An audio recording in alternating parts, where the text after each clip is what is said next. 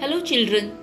Now we will continue with the topic addition and we will learn the properties of addition and combinations of number.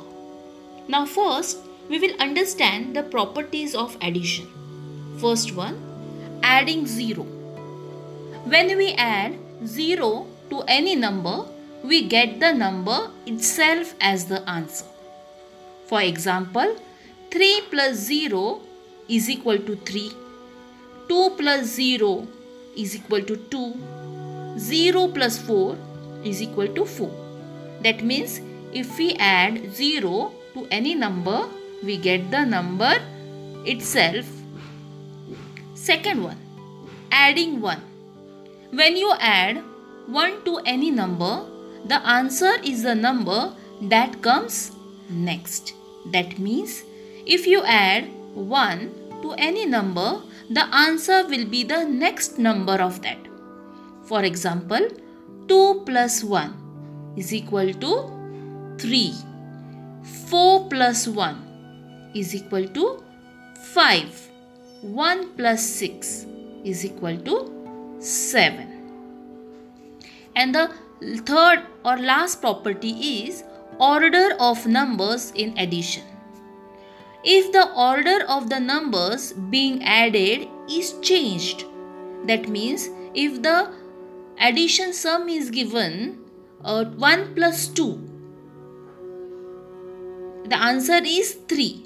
If I interchange the number that is 2 plus 1, even though the answer remains the same that is 3 I repeat, if the order of the numbers being added is changed, the answer remains the same.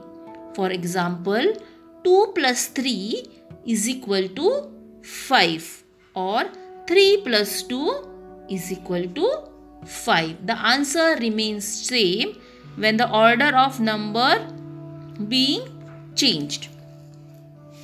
Now, next we will learn is Number combination. Number combinations means adding two different sets of number to get the same sum. Each number has one or more number combinations. Now let's take the number 5 and build up its combination. 5 plus 0 is 5. 4 plus 1 is 5.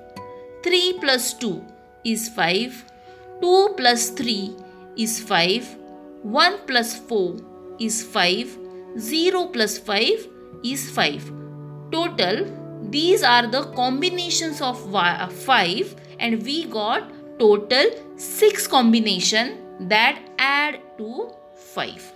In this way, each number has one number combination more than the number itself. Thank you.